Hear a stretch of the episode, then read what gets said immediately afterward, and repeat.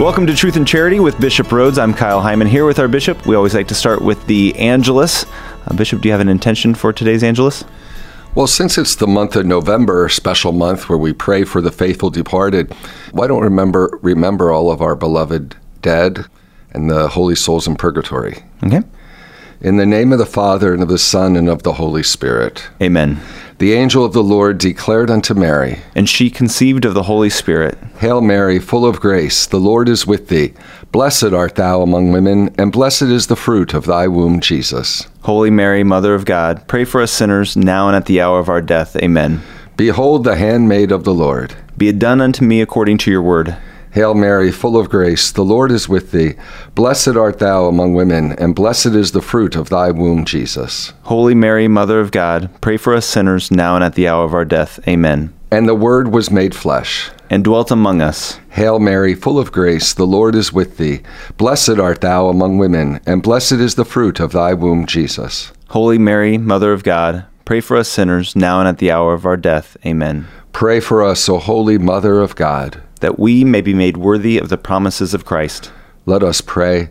Pour forth, we beseech you, O Lord, your grace into our hearts, that we to whom the incarnation of Christ your Son was made known by the message of an angel, may by his passion and cross be brought to the glory of his resurrection through the same Christ our Lord. Amen. In the name of the Father, and of the Son, and of the Holy Spirit. Amen. Welcome to Truth and Charity with Bishop Rhoades, brought to you in part by Notre Dame Federal Credit Union.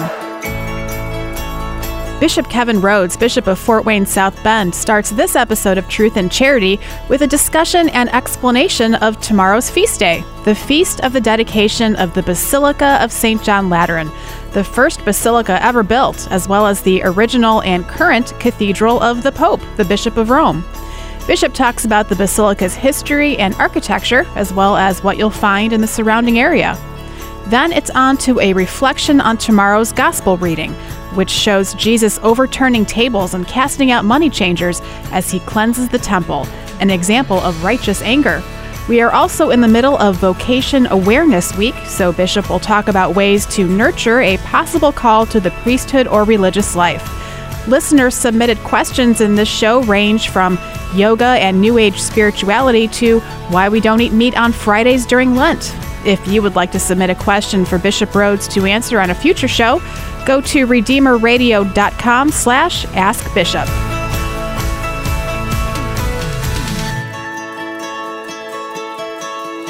Welcome to Truth and Charity with Bishop Rhoades. Today we celebrate uh, a unique feast day. It's the feast of the dedication of the Lateran Basilica in Rome.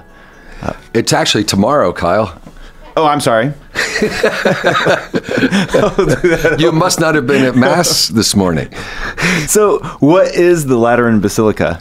It's the actually the first basilica in, ever built in the church, built by the Emperor Constantine back in the fourth century, and um, there are four major basilicas in Rome, the patriarchal basilicas we call them, and of course everyone's familiar with St. Peter's.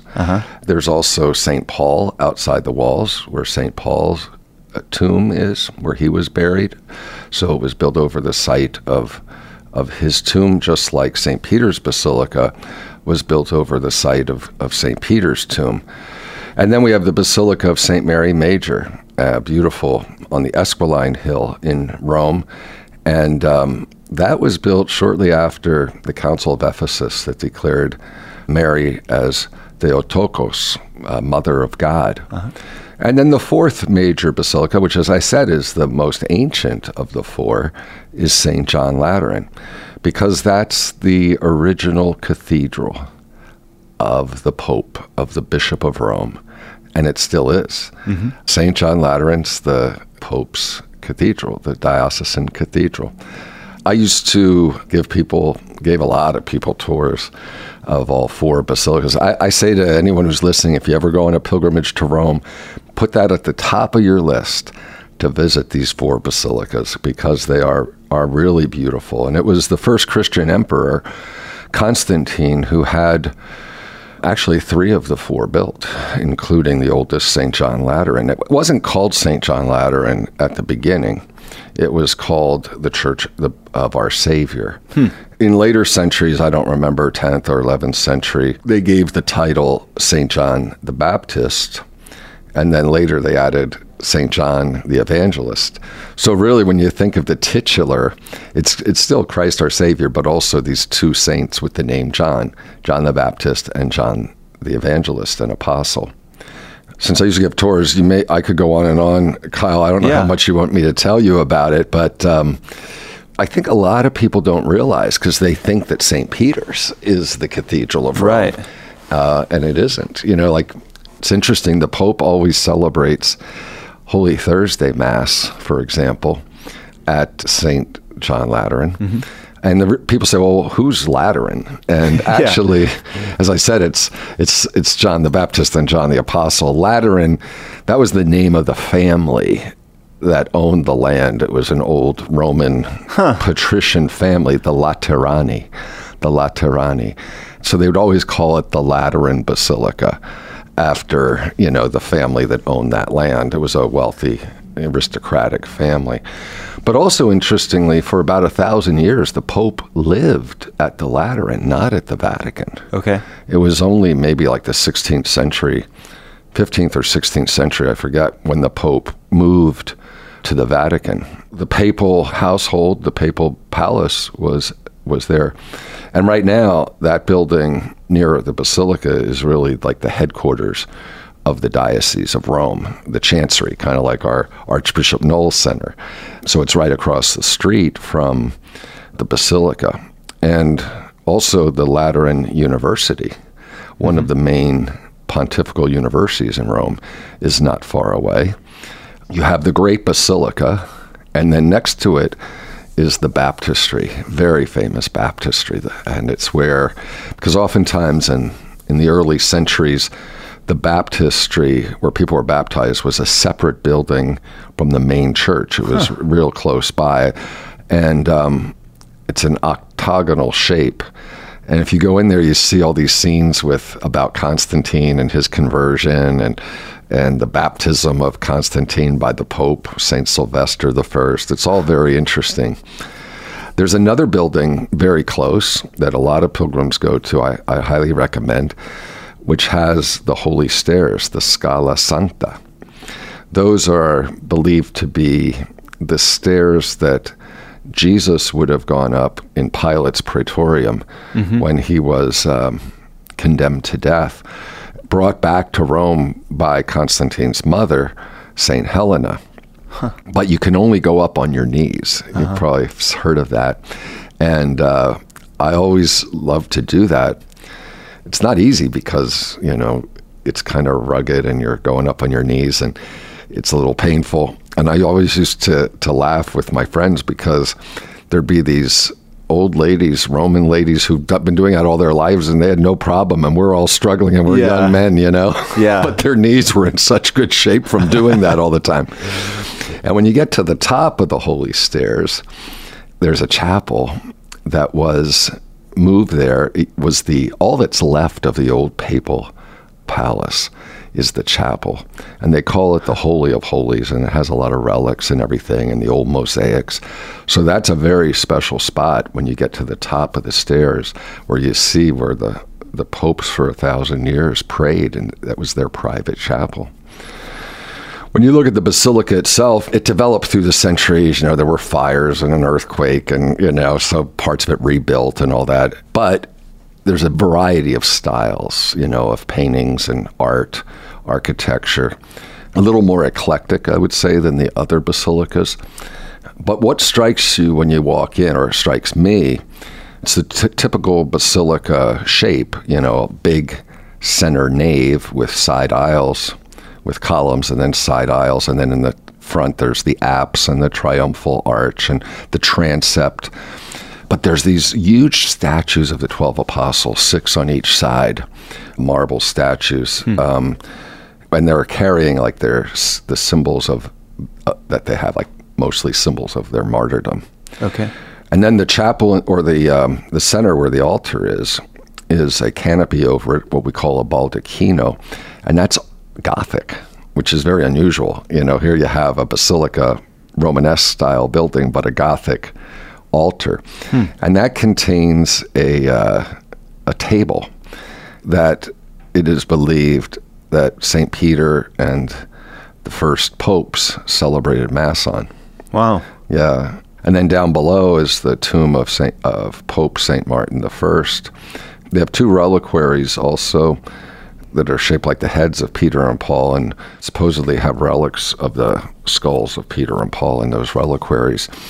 So again, I don't want to get into too much detail. I also recommend anyone who visits the Basilica of St. John Lateran to visit the cloister next to it.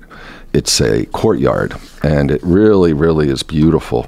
Very, very old, and it's um, where the the priests and the monks would pray out in the courtyard. You can go, so you can go back and see that. It has some mosaics. I mean, you could spend hours and hours uh, just walking around between the basilica itself and the baptistry, the Scala Sancta, the holy stairs, you know, the cloister. The cloister goes back to the 13th century and it has just beautifully uh, decorated columns and with jewel like mosaics and um, really neat to see. There's another cloister, by the way, at St. Paul's outside the walls that's also very famous and very beautiful. Why a feast day for a building? Well, it's interesting. We do celebrate dedication of churches. You know, mm. when I, when there's a new church, we have a dedication. It used to be called a yeah. consecration, and it's a very beautiful ceremony. But then we remember the day of the dedication every year. Uh-huh. In a in, for example, here in our diocese, we celebrate the dedication of the Cathedral of the Immaculate Conception in Fort Wayne, not only in the cathedral every year, but also in all the parishes of the diocese.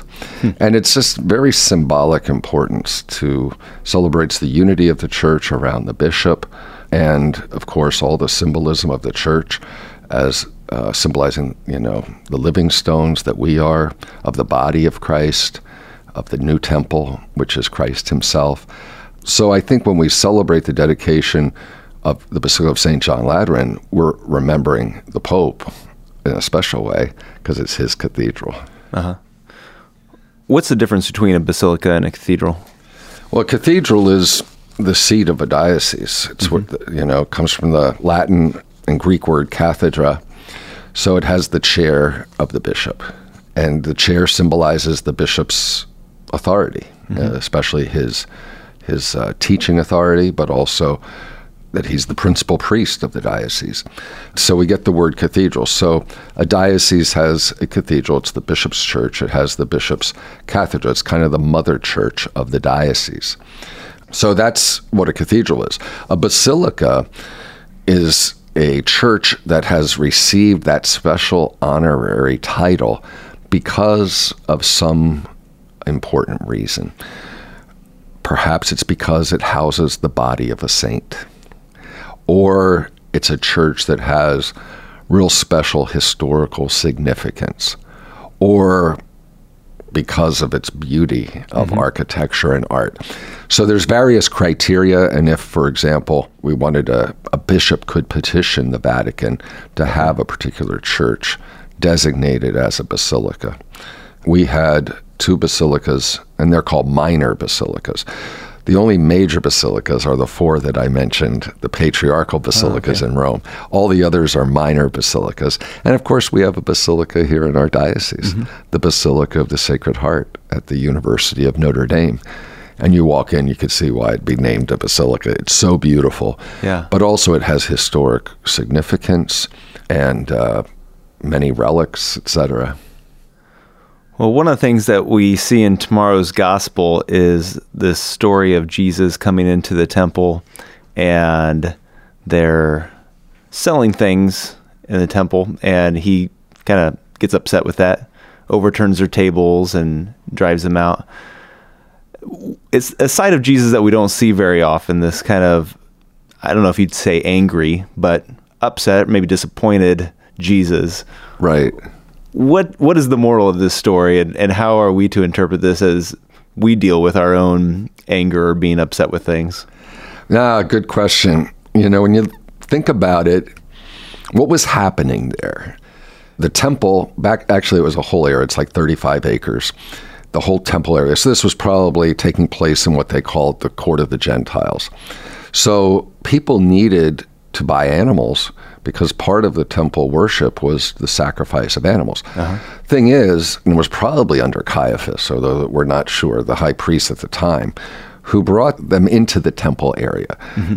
It probably wasn't before. It wouldn't be original. It would have been outside. So to have this happening, or they're selling these animals, and then also doing the money exchange, it was like turning what was a sacred place, a place of prayer, into a market. And that's what Jesus said You've turned my father's house into a marketplace. Uh-huh. The reason there was money changing is people were, you know, they were there for the Passover. So you had people from all these different nations. So the cu- currency that they would use would have like the emperor on it or uh-huh. pagan things. You couldn't pay the temple tax with that kind of money or coins. So you had to change it. So you had these money changers there. Jesus was clearly upset because, I mean, it says, you know, he made a whip out of cords. I mean, yeah. this wasn't. Now, he wasn't using that against the people, by the way. You yeah. Know, we shouldn't imagine that he's whipping people. No, those kinds of cords would be used to drive animals, you know, to oh. coax animals to move, etc. So that's what Jesus was doing. Jesus wasn't attacking the people. He was trying to move the animals out of the holy area, and and he did overturn tables, and mm-hmm. the coins spilled in the ground. So yeah. so there he was clearly upset. I think it's because you know what was the temple? It was he said, "This is my father's house." Now that's a big claim. I mean. You've made my father's house. I mean, it's a claim of his divinity. He's speaking as the Son of God. That's a really important thing there. And here it's become a place of merchandise. And when you read the Old Testament, I mean, what was the temple? It was uh, the place of God's special presence, place where you offered worship and sacrifice to God. It was a place that was to be holy and not a commercialized kind of place.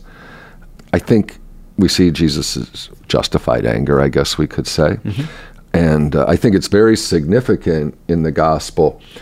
His disciples, seeing this, were probably shocked, but it made them think of a sentence from the Old Testament that they were familiar with because they prayed the Psalms all the time. Uh-huh. And do you know what that is, Kyle? Zeal for your house will consume me. Very good. I always, I always like to make sure you're very good. Psalm 69. And uh, it's interesting that the disciples recalled that psalm. Zeal for your house will consume me. And you might say, well, what are they talking about? Well, I, in the psalm, I actually do want to know that. Oh, okay. Because I don't know. It really, it's the psalmist is speaking of being persecuted because of his commitment to God, his zeal for the temple.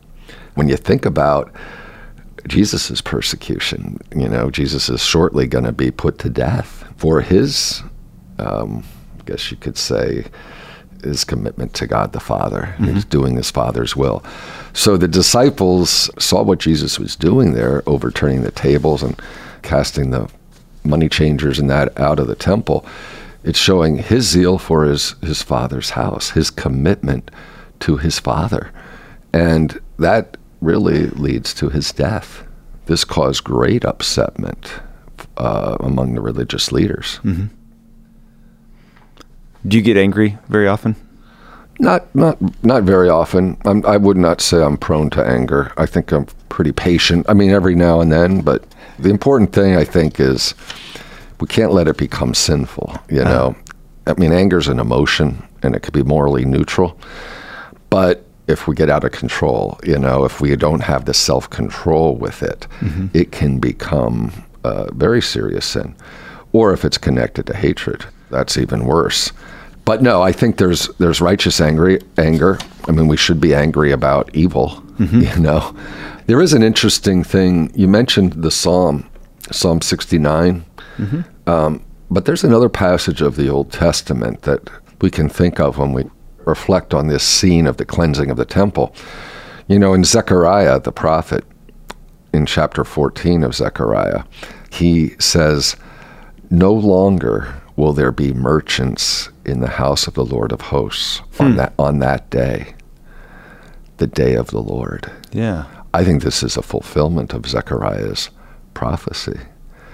No longer will there be merchants in the house of the Lord of hosts on that day.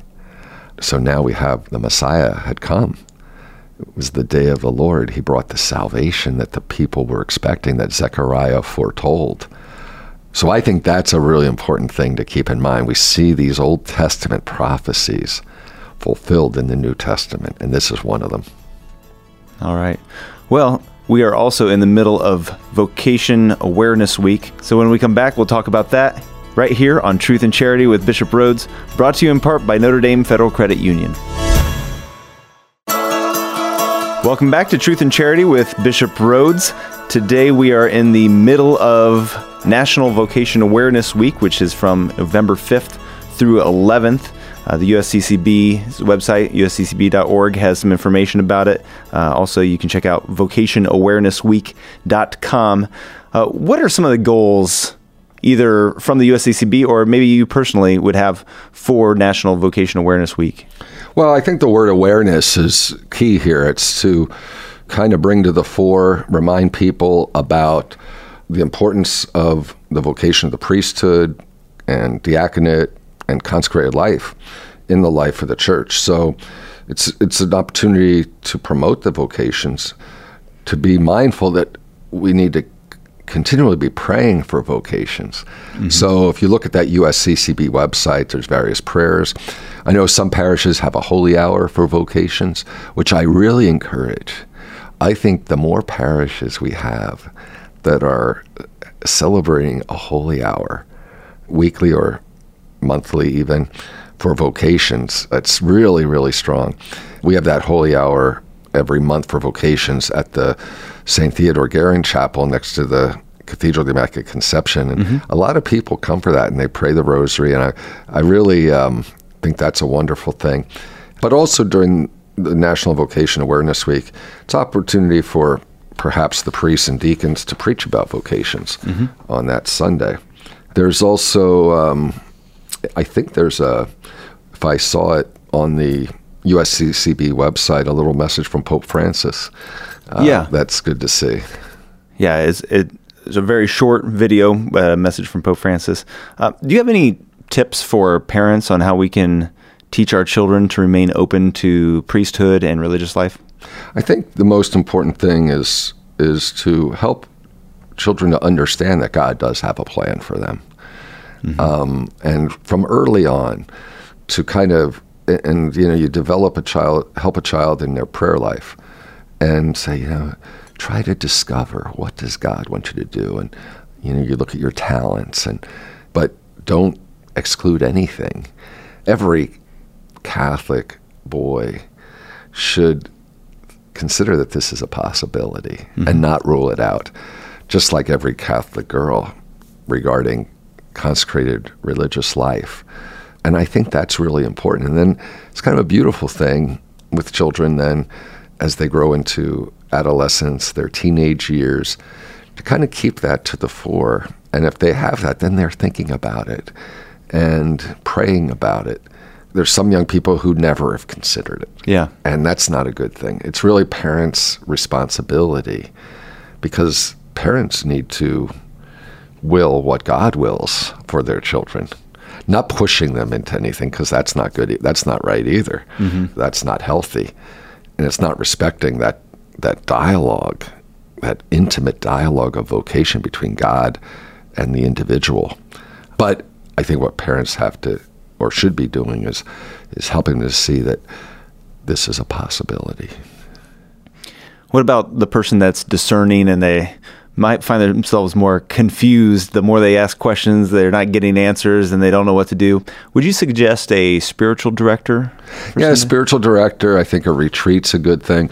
I think there shouldn't be anxiety about it. I think people have to be patient mm-hmm. as god reveals his will especially in prayer it may not happen overnight, but there's also something on the other extreme is this fear of making a definitive commitment. Mm-hmm.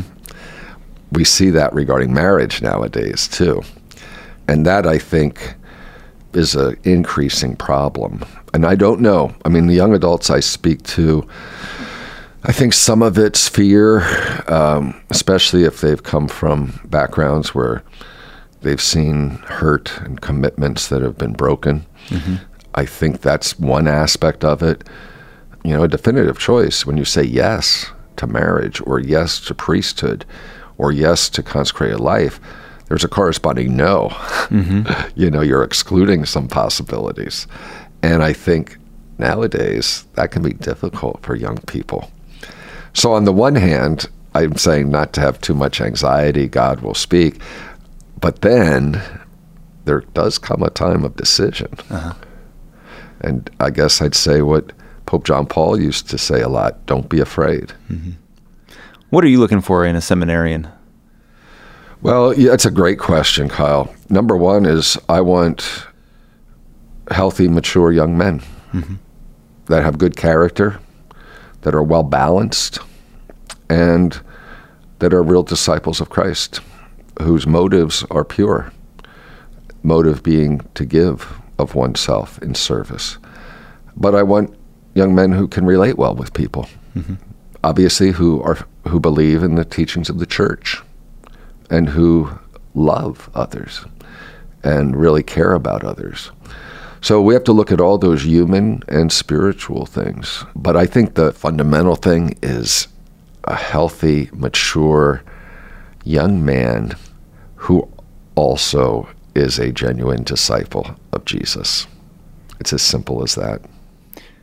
Is part of the discernment process kind of jumping into either uh, exploring the priesthood or the religious life before you know for sure to go and visit a convent or talk to the vocations director long before you're ever positive that this is what oh, God's yeah. calling you to. I think it's good. Yeah, join a discernment group, even if you're completely unsure. Now, you have to have more than that if you're going to apply. Right. And I'm not saying you have to have absolute assurance, mm-hmm. but you have should have a pretty strong idea that God is calling you to be a priest before you go to the seminary, uh-huh. even if it's not, you know, total certitude yet. But I think as far as you're talking about discernment groups or just individual visits to seminaries or religious houses, I, I encourage that for all young people. I know in some of our Catholic high schools they do those kinds of visits, which is a great thing. Is the call to the priesthood or the religious life a higher calling than the married life? That's a d- theologically debated question because there are statements in church documents which speak of that in that language. But one has to be careful, and some theologians have pointed this out, that um, you can say that objectively, that's true. Mm-hmm. But on a subjective level, it's not higher in the sense if you're not called to it. Sure. So you just have to be careful with language sometimes. I mean, I think it's probably better to, to look at the uniqueness of these vocations and their complementarity rather than trying to make comparisons as if one is better than the other. They're both states in life that are ordered to our salvation. Mm-hmm. All right. Well, again, remind people to, to pray for vocations, especially this week. And you can also check out discernpriesthood.com, which is our diocesan uh, vocations website, discernpriesthood.com. And if you have any questions, you can ask it by going to redeemerradio.com slash askbishop.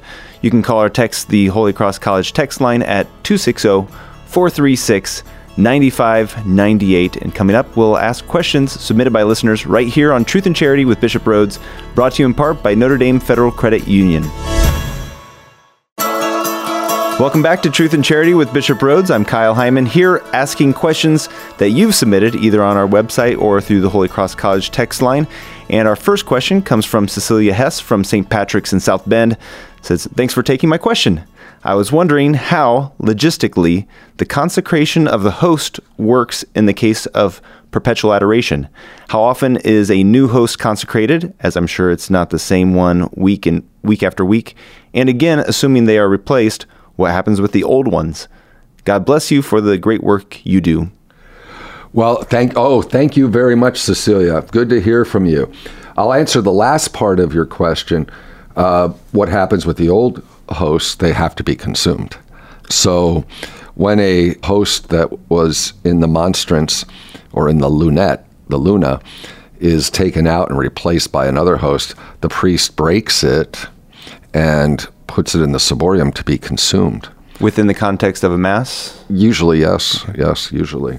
I mean, it can also be brought to the sick, you know, mm-hmm. um, as the other hosts that remain after Mass. Uh, so that's that's answering that part. Um, the other part of the question is how often are the hosts that are used in adoration changed?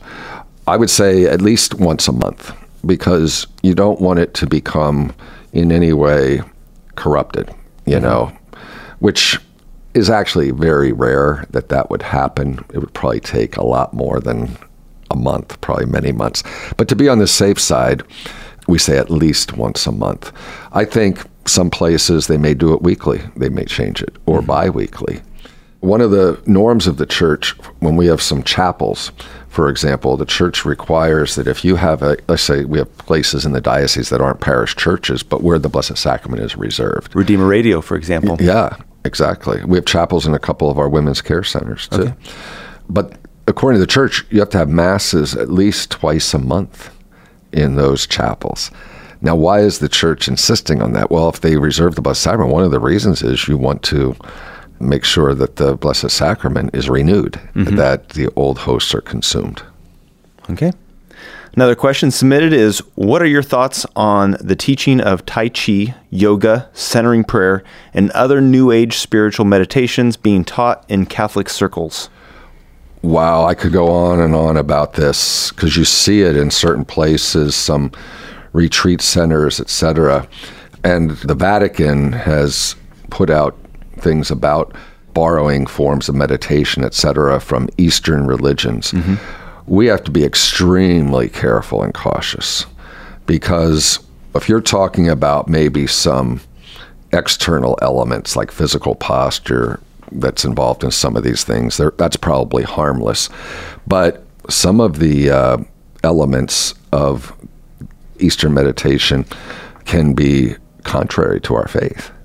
So we have to be really careful the philosophy behind it. Christian prayer is different. I mean, Christian prayer is centered on Christ, mm-hmm. the mediator between God and man. Prayer is the the lifting up of our minds and hearts to God in prayer. We we stand before the mystery of the most holy Trinity. These other forms of prayer are not Trinitarian they're not Christ centered. Oftentimes, they are very much self centered, trying to arrive, for example, at a per- particular state of, of consciousness. Now, some of them, I think people use yoga, for example, oftentimes just for relaxation. There's nothing to do with the religious beliefs of Hinduism that are behind yoga. But there are elements, if it's looked upon, if someone is looking at it as like a, a religious or philosophical system, that's problematic because mm-hmm. yoga contains elements that are incompatible with Christianity. There's the problem of monism. I don't know if you know that's monism's the view that ultimately everything is one. All reality is one. All reality is immersed in this impersonal sea of the divine, so to speak. Mm-hmm. Well, that's not compatible with Christianity. God always remains the transcendent other. The creature, us, we're creatures. We remain creatures. Talk about our union with God, but that doesn't mean we lose our personal identity and become part of this divine consciousness or whatever. We speak of a union of love with God. We don't speak of a union of identity. So if you get into some of the that those Hindu concepts that are part of yoga, that's really dangerous, I think. And some of these other things. People I know, well, I don't know many people who practice yoga, but I, I, think some of them that they're not They're, they're use some breathing techniques or whatever, um, maybe different stretches and postures as a way of you know relaxation or whatever. So I think we have to be just careful. We have to be cautious. I think is what I want to say. And there's different things about Zen, Buddhism, Tai Chi, which has grown in popularity. All these are imports from these Eastern religions that have elements that are contrary to Christianity. And I don't know why people are going there when we have such a rich traditions of spirituality in the church. You know, I mean, when we talk about meditation, for example, and different methods of of meditation, well, what's more beautiful than meditating on Christ mm-hmm. and the mysteries of Christ's life, contemplation of Christ? Go to Eucharistic adoration read the scriptures and meditate upon them. Pray the rosary. I mean, rosary has, I mean, you can think about it, that repetition. You see that in some of these other religions where they have repetitious things. So you see that in common, mm-hmm. but there's a different philosophy behind it. The rosary is rooted in the gospel. And what do we meditate on? The mysteries of Christ. Mm-hmm. We're not just meditating on the self, there's a lot more. There's if someone, if any of the listeners, they can look up the the document from the Congregation for the Doctrine of the Faith. I don't remember the year it came out. I want to say maybe 15 years ago. It has to do about these with these New Age movements. Okay. Somebody I think is planning ahead a little bit here. Asked, "Why don't we eat meats on Friday in Lent?" Uh, very simple. It's a communal penance that we do. It used to be that Catholics, all Catholics, abstained from eating meat on every Friday of Lent. I mean, of, of the year. Now it's only during Lent. It's just a little penance, a little act of penance that we do together, a little sacrifice. Why meat? Because I think this goes back when, you know, meat was considered the best kind of food. And even today, it's more expensive than usually than rice or whatever. Sure. So it's giving up something that's enjoyable, that people enjoy. It's a food that's a little richer. All right. Well, if you have questions, you can ask them by going to redeemerradio.com slash askbishop. You can call or text us on the Holy Cross College text line at 260 436 9598. And more of your questions are coming up right here on Truth in Charity with Bishop Rhoades, brought to you in part by Notre Dame Federal Credit Union. Welcome back to Truth in Charity with Bishop Rhoades. I'm Kyle Hyman here asking questions that you've submitted either on our website or through our text line. And a listener submitted this question How should we respond to people who concede that human life begins at conception, but think the baby in the womb still has no rights? Wow.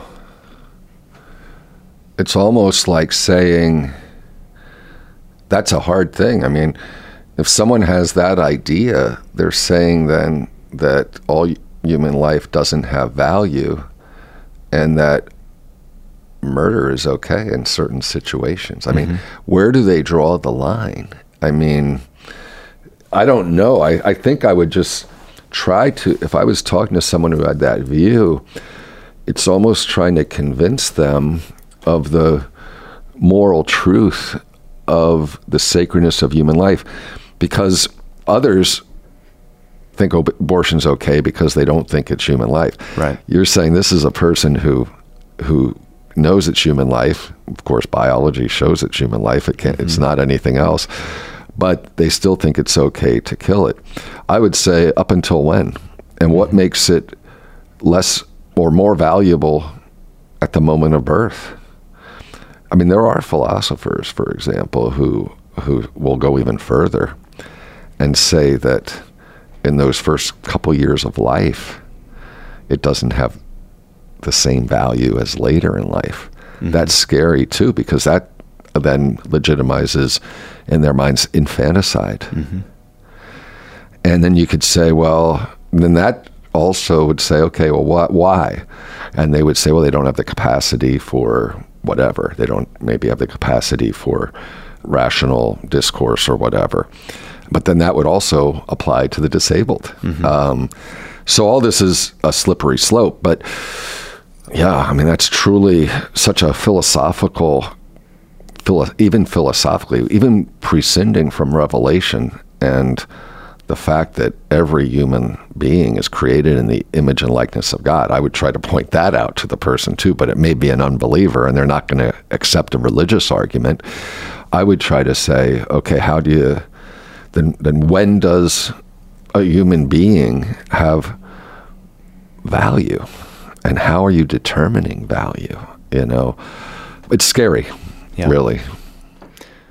I think this is a good question. Is there an age limit on servers? No, we don't have any um, nothing in canon law about age of servers. Minimum or maximum? No, I think we kind. I don't think the diocese has any norms. I think we leave it up to the parishes. I mean, definitely they should have first communion. Okay. Yeah, I mean, you shouldn't be serving mass unless you first had first communion. I would think. Okay. And I'm curious on your thoughts on this next question. Is it appropriate to hang a rosary on your car's rearview mirror? I have one on mine, but am having second thoughts. I don't have any problem with that. I mean, I, I think it's a sacramental. It's kind of a a reminder. You uh-huh. know, we'd put uh, I don't know little images. I don't know if any of the people we used to have these little patches of the Sacred Heart that we'd put in the fr- on our Oh, yeah. dashboard and Yeah. things like that. When I've been in Latin American com- countries, I've seen all, a lot of people with little statues or or stickers or little things hanging of Our Lady of Guadalupe. I think it's I think it's fine. I think it reminds us of Our Lady, reminds us of our Lord. I don't think it's disrespectful to hang the rosary. I mean, you could take it down and pray it. It's there. Yeah. When you're driving, you know. in a traffic jam or something? Yeah. Right. And Well, I wonder why a person would question that. Maybe they're thinking it's a little, it's just using the rosary as a decoration. I guess it would depend on why one would hang it there, but I think most would hang it there as, as a reminder, especially if it's something that's been blessed. Would this be any different from somebody who wants to wear a rosary around their neck, kind of like like a necklace? Yeah, I mean, I I've had that question before too. I think it's very similar. It depends on what one's intention is. Okay. Yeah, if one's just doing it as a article of like jewelry, I don't think that's right. But if one's doing it like one's wearing a medal, then I don't have a problem with it. One wears a medal as a, a blessed object that um, reminds one to pray. How many rosaries do you think you have? Oh my goodness. I have so many rosaries. I don't know. Do you have a favorite, like one that you generally have with you, or the one- one. Well, I don't carry around because I don't want to lose it. One that St. John Paul gave me. Really? I uh, I I treasure that. Yeah, and another one that I actually had given to my mother. I had it in her hands when she, and when she was in her laying in the casket. Mm-hmm. But then before they closed the casket, I took the rosary and put another one in her hand so that I would be able to keep that. yeah? Yeah. So Saint Pope John Paul didn't just bless a rosary for you; he gave you He a handed it to me. Yeah. What was the circumstance? I had served mass for him. Yeah. Was that a, a regular thing that he would give his? He would, yeah. That was pretty common. He would give the rosary to servers. What's it made out of? It's simple. It's the same rosary they give that they will give out. I don't know what it's made of. It's uh, it's not plastic, but it's not an expensive rosary. Okay. Yeah. All right. Well, thank you so much, Bishop Rhoades, for joining us and answering some of our questions. Could we get your Episcopal blessing before we go? Sure. The Lord be with you. And with your spirit, Blessed be the name of the Lord. now and forever, Our help is in the name of the Lord. who made heaven and earth. May Almighty God bless you, the Father and the Son and the Holy Spirit. Amen. Thank you, Bishop. You're welcome, Kyle.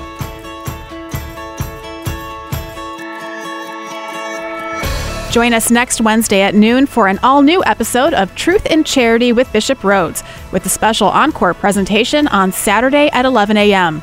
Our next episode will cover topics like the life of soon to be blessed Solanus Casey, as well as his connection to Huntington, his struggles in seminary, and what we can learn from his life today. Then it's on to the Catechism of the Catholic Church as we celebrate its 25th anniversary, and a discussion of the Bible, the best ways to read it and pray with it. The show will wrap up with Bishop Rhoades answering questions submitted by listeners. If you have a question, go to redeemerradio.com slash askbishop and submit it there. You can also download the Redeemer Radio app onto your smartphone or tablet to send in a question. And while you're there, check out previous episodes of Truth in Charity anytime, anywhere. Truth in Charity with Bishop Rhoades is brought to you in part by Notre Dame Federal Credit Union.